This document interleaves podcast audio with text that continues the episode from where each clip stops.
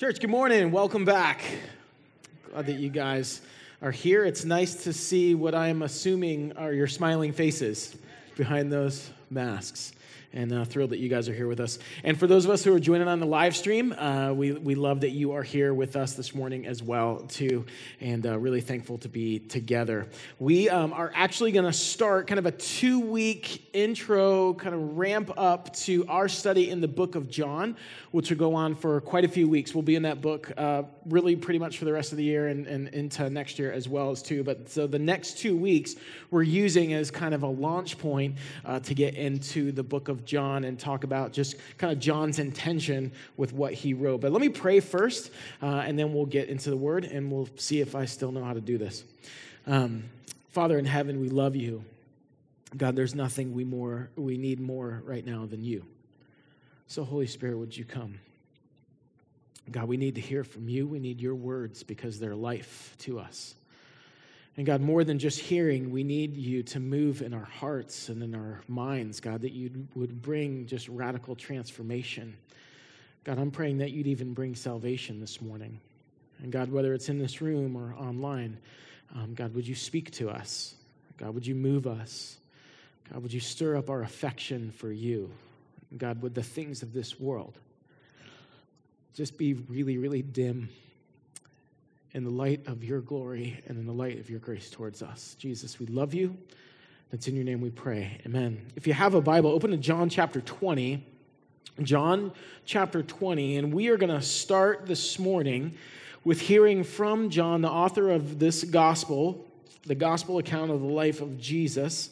Um, we're going to hear from him his purpose and his intention. And that's really where we'll be the next two weeks, kind of looking at this theological intention and purpose of what John wants to say to us about Jesus. And in John chapter 20, verse 30, John makes it very clear as to why he wrote this and to what he wants us to glean from it or get from it, or really what he wants it to do to us.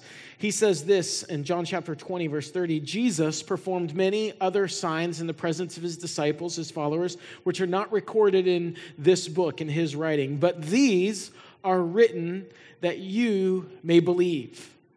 He said, This is why I wrote these things down, that you may believe that Jesus is the Messiah, the Son of God, and that by believing you may have life in his name. He's pretty straightforward with his intentions, and he says, I want you to believe. And this book is written so that maybe first time faith is planted, but also so if faith that is planted would continue to grow and be formed in you. And when he writes what he writes here, he's not only summarizing this book, but he's really summarizing his theology or his thoughts about God, answering the question, Who is Jesus? And he makes it very plain. He says, He is the Messiah. He's the chosen one. He's the sent one, the Savior King. He is the very Son of God. Now, a lot of scholars believe that John's not primarily writing to Christians because they would have already had that answer. They would have already known that answer. Um, most scholars believe that he's writing to those who are unconverted, particularly unconverted Jews. But we're going to see as we work through John in the, in the months and, and, days to come uh, that John's gospel account is incredibly important for the church as well as those who are not yet followers of Jesus. And John's purpose in writing is not just simply academic, he's writing so that you would have a personal relationship with Jesus, who is the Christ, the Son of God, and that through that relationship, you would experience a kind of new creation in your life and in your heart, and that you would be a part of God working out that new creation in the world. In fact, as we get into John, we're going to see a lot of parallels between the book of Genesis and what what John is writing. And John says, I've recorded these signs, I've recorded these miracles that we're going to see that all culminate in the death and burial and resurrection of Jesus to show you who he is so that he would fill you up and overflow out of you. John says, I want you to know the person of Jesus Christ and believe in him. A.W. Tozer, in a book that he's written about John, says this He says, Of all the books of the Bible, none presents Christ as supremely as the Gospel of John. He says, I believe the reason it captures our heart and mind so is because of John's approach. Whereas the Apostle Paul presents Christ in a theological setting, John uses the mystical setting. In doing so, John does not disregard theology, for there's plenty of it in uh, pl- for there's plenty of theology in his gospel. Rather, he uses theology as a ladder to climb the heights of Christ's nature. And now some may recoil at my use of the word mystical, but I believe it accurately describes the personality and the temperament of the apostle John. Mystical, as employed in the Gospel of John, simply refers to the cultivation of deep appreciation of the unique nature of Christ and our fascination with him. John is pushing us and encouraging us to ascend into the rarefied atmosphere of experiencing God in the wonderment of his everlastingness. One of the highlights of quarantine for me um, was a documentary that came out about Michael Jordan called The Last Dance. And uh, as a kid who grew up kind of in the late 80s, early 90s, uh, this just took me back to so many moments of watching Michael and his battle with, with the Pistons, and even when they played the Suns. Sorry about that, Suns fans. Um, but there was a moment in this documentary that recalled this commercial that I just loved as a kid. It was a Gatorade commercial, um, and the tagline for the commercial was Be Like Mike. And there was this super catchy song that went to it that was Sometimes I Dream that He is me. You got to see that's how I dream to be. I dream I move, I dream I groove like Mike. If I could be like Mike. I want to be, I want to be, I want to be like Mike. And that kind of like attitude, that kind of mentality, I think is what John's trying to stir up. He's saying, like, he's saying, like Christ, if you could be like Christ. Is very cheesy. Someone will make a t-shirt out of that. There was a, a, pastor that I listened to when I was on vacation, and he used this phrase and he kind of posed this question to his congregation. And I, and I just really liked it. I've been kind of sitting in it, but he says, How much of the Jesus stuff is in you.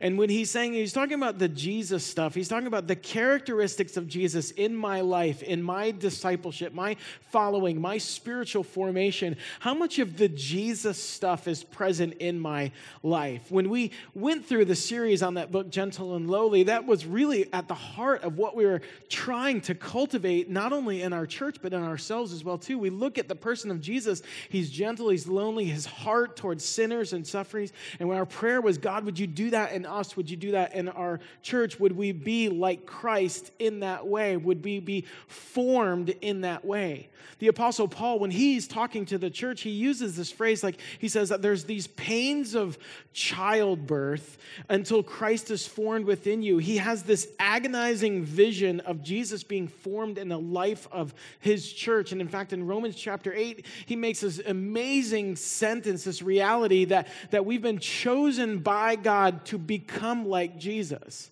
And in our lives as followers of Jesus, this is our vision that Christ would be formed in us so that the Jesus stuff would be in us and flow out of us. And that our belief, what John's calling us to here in his gospel, would not just be this mental assent, that it wouldn't just be lip service, but, but, but that it would be in our bones, that it would ooze out of us. Uh, Jesus is he doesn't call us to mimic him. Like when I would play basketball in the early 90s as a, as a kid, uh, I, would ne- I would always have my tongue hanging out because that's what Michael Jordan did. Remarkably, it didn't help my game at all.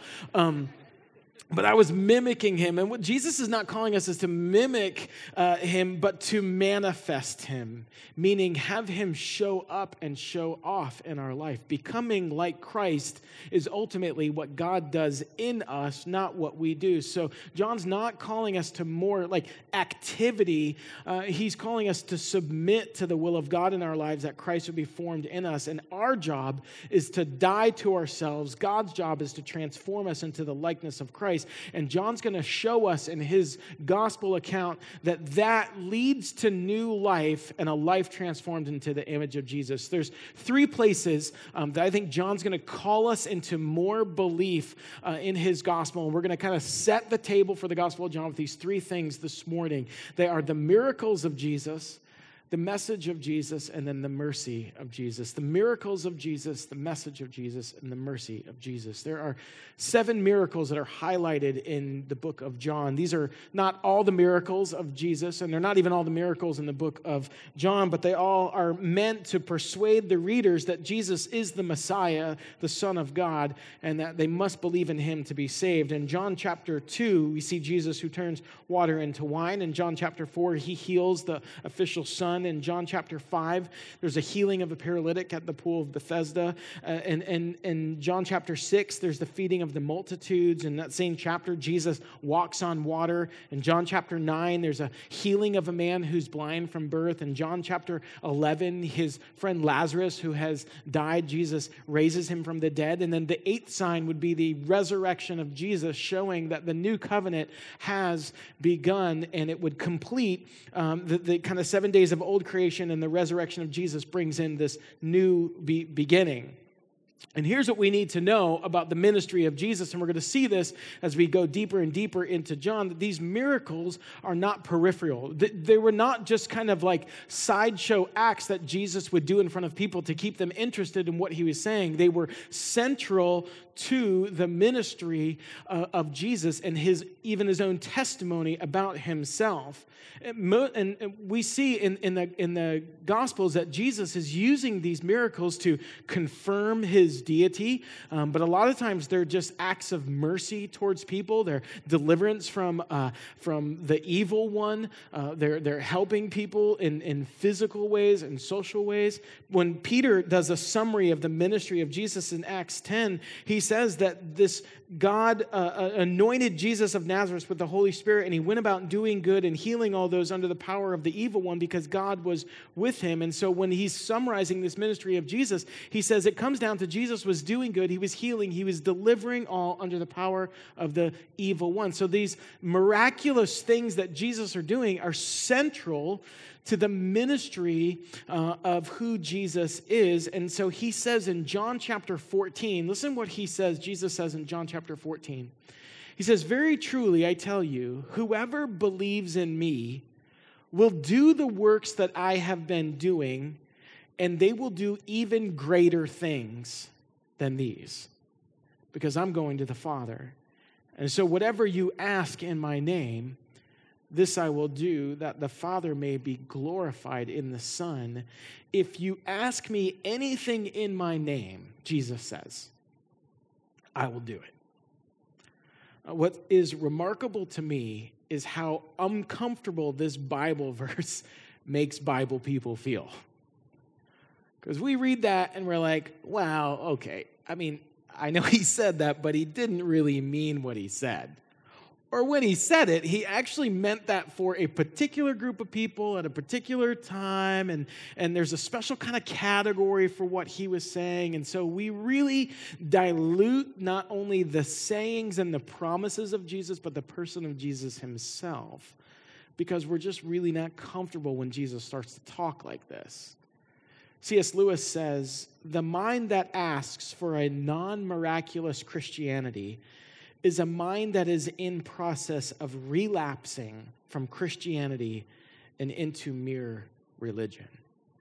So when we talk about belief in the miracles of Jesus, we're really uncomfortable with that. And I think there's a couple reasons why. I think one of the reasons is why is that some of us we're disappointed with God. If, we're really honest, some of us, we could say, you know, I had a season, and maybe it was when you were younger, or maybe when your faith was very fresh and new, where you just felt like God was very vibrant and God was all over you. And there really was like nothing that God could not do in your life, that nothing was impossible with God. You believed that, you really felt that, you experienced that, and you really leaned into that. But then life started to happen. And certain things that you prayed for didn't happen the way that you thought that they were going to happen or the way that you wanted them to happen. You prayed for healing, but there was still death. You prayed for reconciliation, but there was still a divorce. You prayed for provision, but you still lost your job and your income. And some people, when that stuff happens and you feel like God's let you down, you'll walk away from the faith. But most of us, that won't happen. But what we'll do is we'll create a God that doesn't have any power, and we'll just carry around with us that disappointing version of that God. And if that's you, we have to be honest and we have to deal with that disappointment. We think, we think we're not allowed to be disappointed with God, but in the scriptures, God shows us a man named John the Baptist who has that moment. And John the Baptist, um, things start out for him great. In fact, the scripture says that he received the Holy Spirit in the womb. So if you were to ask John, hey, when did you become a Christian? He's like, well, actually, when I was in the womb, I got the Holy Ghost. I don't, I don't know what to tell you. And then he and then when John starts his ministry, I mean, it's amazing. He's preaching, he's baptizing, he's leading a revival in the middle of, of, of nowhere. And then there's this moment where John speaks truth to power and he becomes arrested and thrown in jail for it. And while he's sitting in that cell, John begins to have some doubts, begins disappointment kind of sets in. And he sends his followers to Jesus and uh, to say, hey, uh, are, you, are you the real deal? I mean, because I'm, I'm in, I'm in prison. Is this, is this legit or no? And listen what Jesus says to him.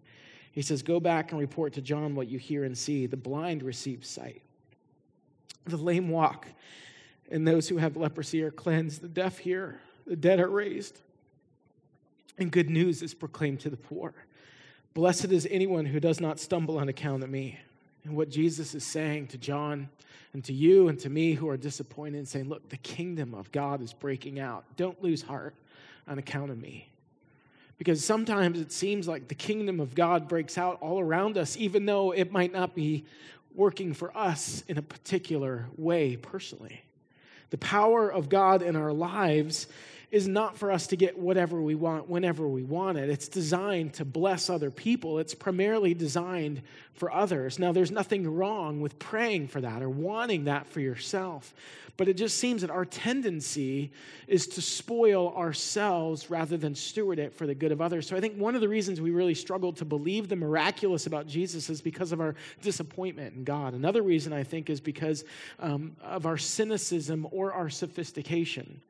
Now, we all have a story or someone else's story or some kind of fringe, outlier, weird event where God moved, but it just doesn't really fit neatly in our box, and so we just kind of discount it.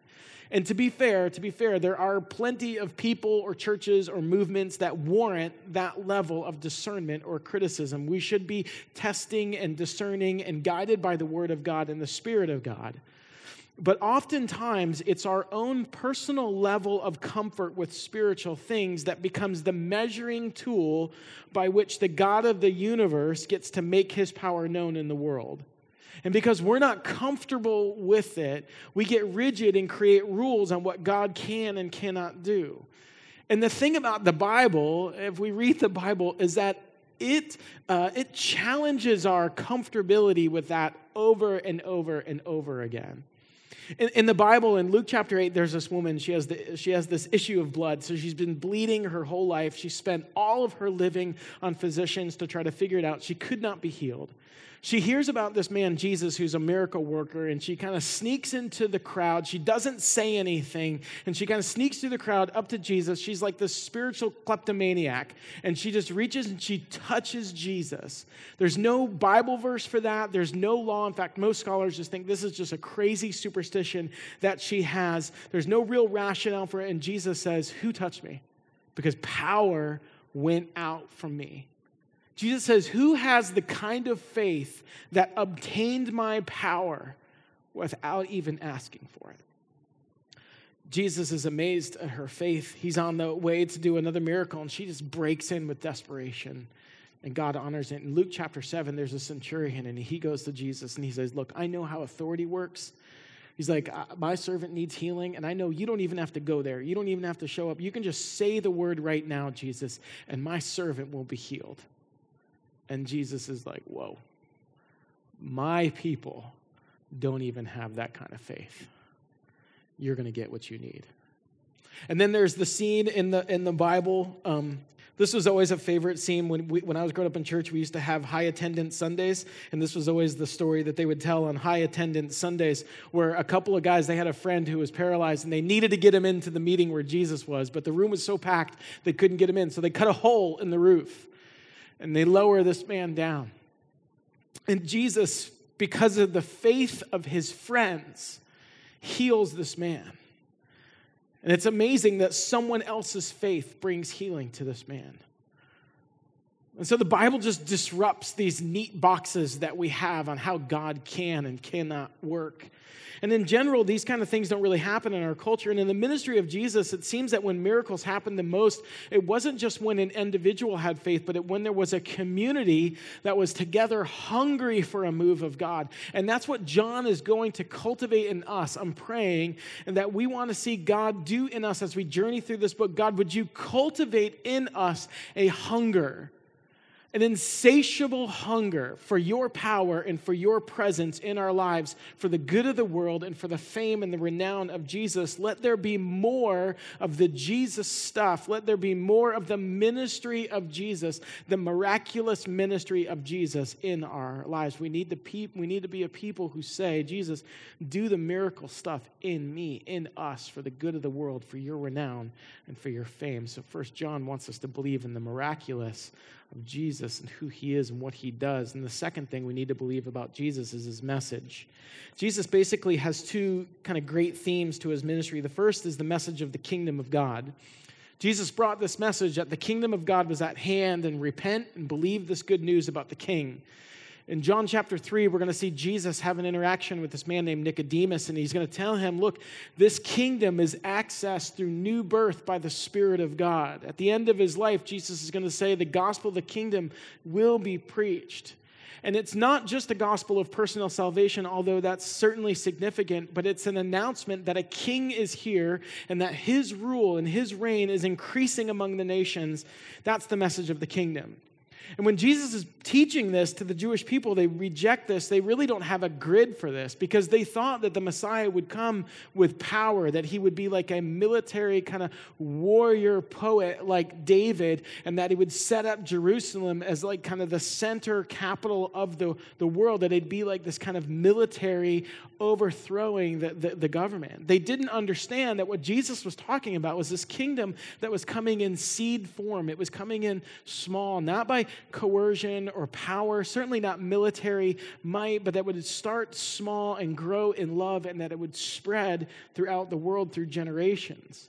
And it's important for us that just as the message of the kingdom of God was Jesus' message, that, that the message, that the gospel of the kingdom is our central message, and not the gospel of the current nation that we live in.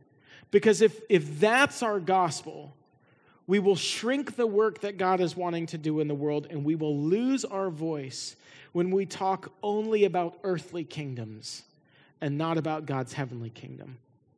The message of the kingdom was central to Jesus, is central to Jesus, and it has to be central to us. We have to reclaim this. We have to be kingdom people, marked by the presence and the power of God, living in the way of Jesus for the good of our neighbors and our world. So the first part of the message of Jesus was the kingdom of God, was the kingdom of God is here. The second part of the message of Jesus is the message of Jesus himself.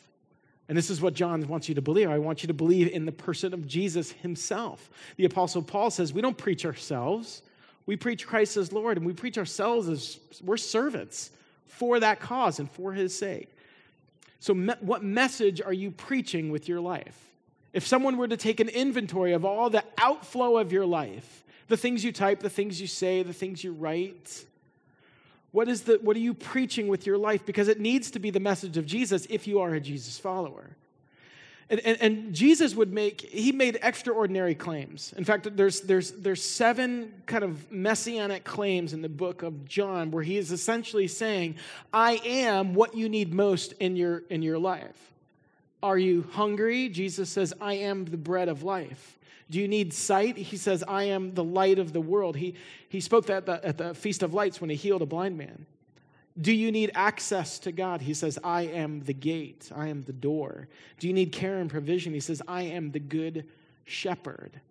Do you need care and provision? That word shepherd, it has in its root from Jehovah Jireh. God sees to it, God will provide. God says, I am the shepherd, I am the Jireh who sees to it for you. Do you need rescue from death? Jesus says, I am the resurrection and the life. I am the way. I am the truth. I am the life. I am the true vine. And what we're praying for in John as we work through it is that we'd be so saturated and soaked in the message of Jesus and who he is that our sights are set squarely on him that all the peripheral messages, that all the things that we are inundated in day in and day out would have no space, that we would be so laser focused on who Jesus is and his, and his message of who he is and his kingdom.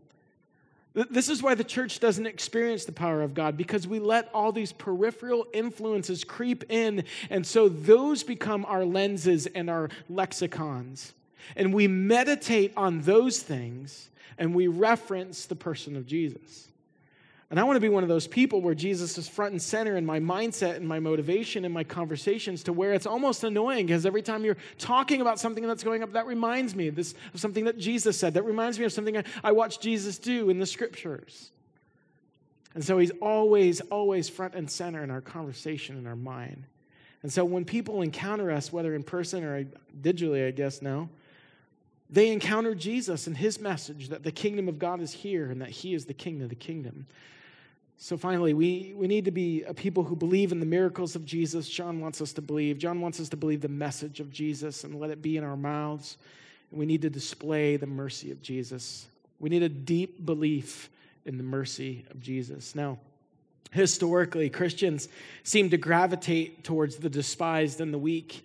Uh, they just stubbornly insisted on caring for the poor and the broken. In fact, the first 300 years of the church exploded in influence and, and in size because of the way that they loved, not because of any of their large indoor gatherings.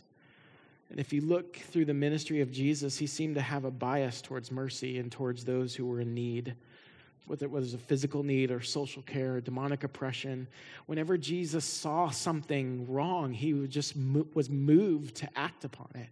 In fact, when Jesus starts his ministry, he kind of reads this manifesto out of Luke chapter 4. Listen what he says. The, the scroll of the prophet Isaiah was handed to him, and he rolled, unrolled it, and he found the place where it was written The Spirit of the Lord is on me because he has anointed me to proclaim good news to the poor. He sent me to proclaim freedom for the prisoners and recovery of sight for the blind, to set the oppressed free, and to proclaim the year of the Lord's favor. And then he rolled up the scroll and he gave it back to the attendant. And he sat down, and the eyes of everyone in the synagogue were fastened on him. And he began to say to them, Today, the scripture, this scripture is fulfilled in your hearing. So he starts off his ministry of reading, said, This is what I'm all about. And then as you look through the Gospels, it's just, he just lives it out. He proves what he stated about himself. He's moved with compassion at the crowds. There's the story of the widow of Nain where Jesus just interrupts this funeral procession because his heart is just gravitating towards the suffering and the brokenhearted. And for Jesus, he's not just trying to wow the crowd. He just he sees a need. He sees this widow who lost her son. And his heart goes out and his compassion brings forth resurrection power. You want to tap into the resurrection power of Jesus? That's a rhetorical question. The answer is yes, you do. Compassion draws it out. There's another place where Jesus lets the sinful woman anoint him, and the religious leaders are standing around. They're thinking to themselves, they're like, if you had any idea what kind of woman this was, you would not be anywhere near her. And Jesus says, if you knew what kind of God I am, you'd have a greater appreciation for grace and mercy and salvation. There's the woman in John 8. We're going to see her story. She's caught in adultery. Condemnation is rightly on her. And Jesus turns this space into a place of restoration and salvation. Jesus is constantly moved by compassion and mercy. And that word compassion, you've heard Tyler say this and teach on this several, several times. But this word compassion, it means the, the bowels. It's talking about the heart, the kidneys, the entrails, the innards of mercy. In fact, the New Testament writers, they, they basically have to make this word up because they have no other way to explain what Jesus is doing, what's motivating him, what's moving him. There's this mercy that's internal, that's deep in the guts of who Jesus is, and it would come out as restoration and compassion for people. And that should be so eye opening to us. And I hope it is as we journey through John together because most of us were way too busy in our own lives or our own stories to let the kingdom of God break in in these ways. Because we live with such speed and such intensity, and now it's such anxiety that we rob ourselves of any margin or any place where we can find Jesus. In Matthew chapter 25, Jesus says, You want to find me? Here's where I am. I have hidden myself amongst the broken in the world. And when you show mercy to the least of these, he says, You actually do it to me. He's like, When you give a cup of water, when you give a visit, when you give a kind word, when you see the marginalized and act on their behalf, move towards the least of these where everybody else moves away. Jesus says, That's when you see me. That's when you minister to him. I was looking at this yesterday and I just thought, what if we actually took that serious? What if that was really true? What if we could really see Jesus? And I just thought, I'm going to ask the church who here wants to see Jesus? Like the, the Jesus we sing about and read about, and we say he's changed our life and his sacrifice is everything. And, and you said, well, we, we can see him, would you want to see him? Would you want to minister to Jesus? What a radical, radical thought that is. You could actually minister to Jesus. He says, You want to know how to do that? Minister to the poor, to the broken, to the outcast, to the hurting, to the prisoner. And I can't just help but wonder what it would be like if Redemption Church was known not just for our morality, which is important, but for our mercy. But you have to create space for it because mercy is exhausting. Mercy leads to death. We have to be people of hearts big enough to respond to it.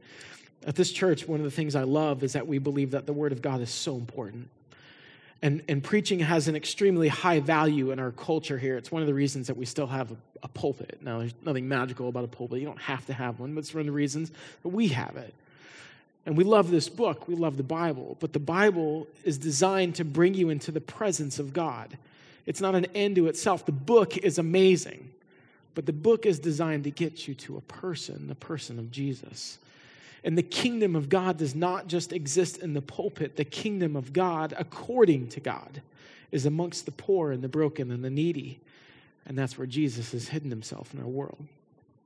There's one place that I think John's really going to drive us to, and I'm somewhat looking forward to it, somewhat not.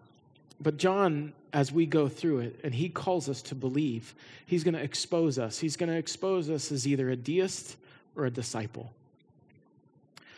John's going to say, Are you a deist? And deism is a worldview that says, okay, God, there's God that's out there, and he kind of set all this stuff up and he kind of set it all in motion and he created, you know, some kind of rules of the road. He created some parameters. He created some guidelines and guardrails and things that he wants us. But he mostly just kind of set it in motion. And now we just have to kind of live in those parameters, those things that he's kind of called us to do. That's what a deist believe.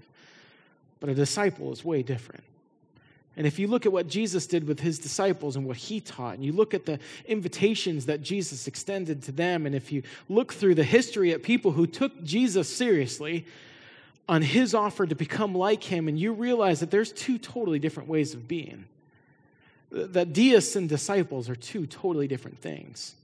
And if someone in your life had those two perspectives and they watched you or they watched me or they watched our church, they watched our lives, would they have enough evidence to convict us of being disciples? Or would they say, well, they're just deists? It's not enough that we're known by how much we know. John is saying, look, the point is that you believe. Believe that Jesus is Lord over all. That your life orbits around his loving rule and reign, and that your life looks like his because he's your source of life. So, is the miraculous presence of God seen in your life? Is your life true to the message of who Jesus is and what he was about? Are you preaching the kingdom of God in your life? Is Jesus good news in your neighborhood, in your community, with the people that you interact with online? Is Jesus good news to them? With the people that you meet, is Jesus good news? Are you able to be interrupted with compassion for others? Or are you too distracted, too self focused, and too self justifying on why you can pass up on an opportunity to love? Are these things happening because you believe that Jesus is the Messiah, the Son of God? In the everyday stuff, would people say they believe in Jesus? And I can just tell because it's overflowing out of them. They're gentle, they're kind, they're caring, they're compassionate, they're humble, they're patient, they're self controlled. And I know we're all different places in our journey with Jesus, whether you're in this room or you're watching online, and all know we kind of gravitate towards these certain things. So I start to talk about the miraculous, and you're like, yes, show me the miracle stuff, show me the power stuff of God. Or we talk about the message, and you're like, that's it, just preach the gospel, preach the gospel, preach the gospel. Or there's the mercy part, and you're like, yes, why aren't we doing more to help people? And I know that we all kind of lean towards one of those things, but the reality is, and the truth is, and what we see in Jesus, and what we'll see in Jesus as we journey through John together, is that we need all of those things together because that's what disciples who do kingdom stuff in their community and in their world are about. I want to close with just this really simple kind of prayer of faith as John is calling us to believe. I'm going to call the band to come back up. We're going to close here, go into a time of communion, and, and close with a couple songs, and we're, we're done here. Um, but as John calls us to belief in Jesus, I want to have us as a church just kind of end with a very just kind of simple prayer of faith. And we find this prayer in Mark chapter 9. In Mark chapter 9, Jesus, he's coming down from the Mount of Transfiguration. And there's this kind of theological dispute that's breaking out between the Pharisees or the religious leaders and the disciples of Jesus. And kind of in the midst of this scene, there is this boy who has a demon in him, and they can't seem to get the demon out of this boy. And Jesus kind of shows up on the scene. So there's this debate going back and forth. There's this father with his son. The son has a demon in him. And the Bible says when Jesus shows up, that everybody's just amazed and in awe. And the father says to Jesus, Look, not to be rude, um, but your disciples, they're not like you. They can't do what you can do because they've been trying and they can't get this demon out of my son. And Jesus, he says, uh, Well, how long has this been going on with your boy? And the father says, Since he was very young. And uh, this demon has tried to destroy my son for years and years, his whole life. He's tried to throw him into the fire to burn him, he's tried to throw him into the water to drown him. He's tried to destroy my son, and I'm desperate. And he, this father says, You know, if, if you could do something about it.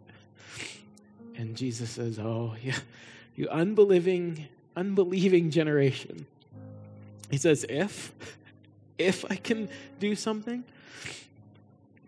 And Jesus makes this statement. He says, If you believe, nothing will be impossible for you.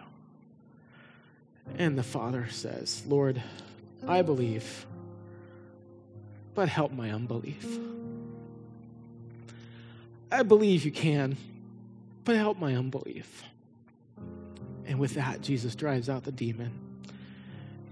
And as John is calling us to believe that Jesus is the Messiah, the Son of God, I think this is a prayer that we can all pray. Because I know that so many of us, myself included, we do believe, but we want to believe more. In the deepest part of us, there's this cry that says, I do believe, but help my unbelief. And I believe that when we pray that, Jesus responds and he acts.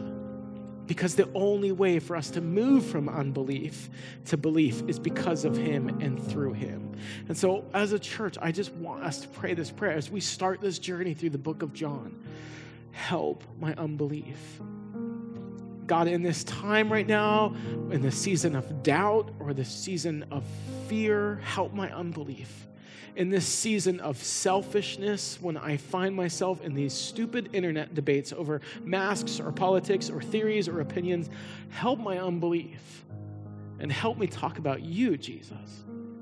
Help my, my hope be found in you, my satisfaction be found in you. I want to believe that Jesus is the Son of God. I want to have the fullness of life in your name, church. Do you want that? Are you hungry for that? Because the invitation to those who are hungry is to eat and to drink and to be satisfied. The invitation is to give your life to Jesus. And if whether you're watching online or whether you're here in this room and you've never had that moment, where you've believed that Jesus is the Son of God and you've found new life in Him. That there's been a new creation in your heart and your life because of what He has done. Today could be a day of salvation for you. I want to encourage you to pay attention to what God might be saying to you right now. For those of us um, who struggle with unbelief, today could be a day of repentance where we renounce our complacency or our cynicism or our pride or our self centeredness, the places we've placed our belief, that God would change and convict and turn us away from those things towards Him. Every week here, we have a moment of communion.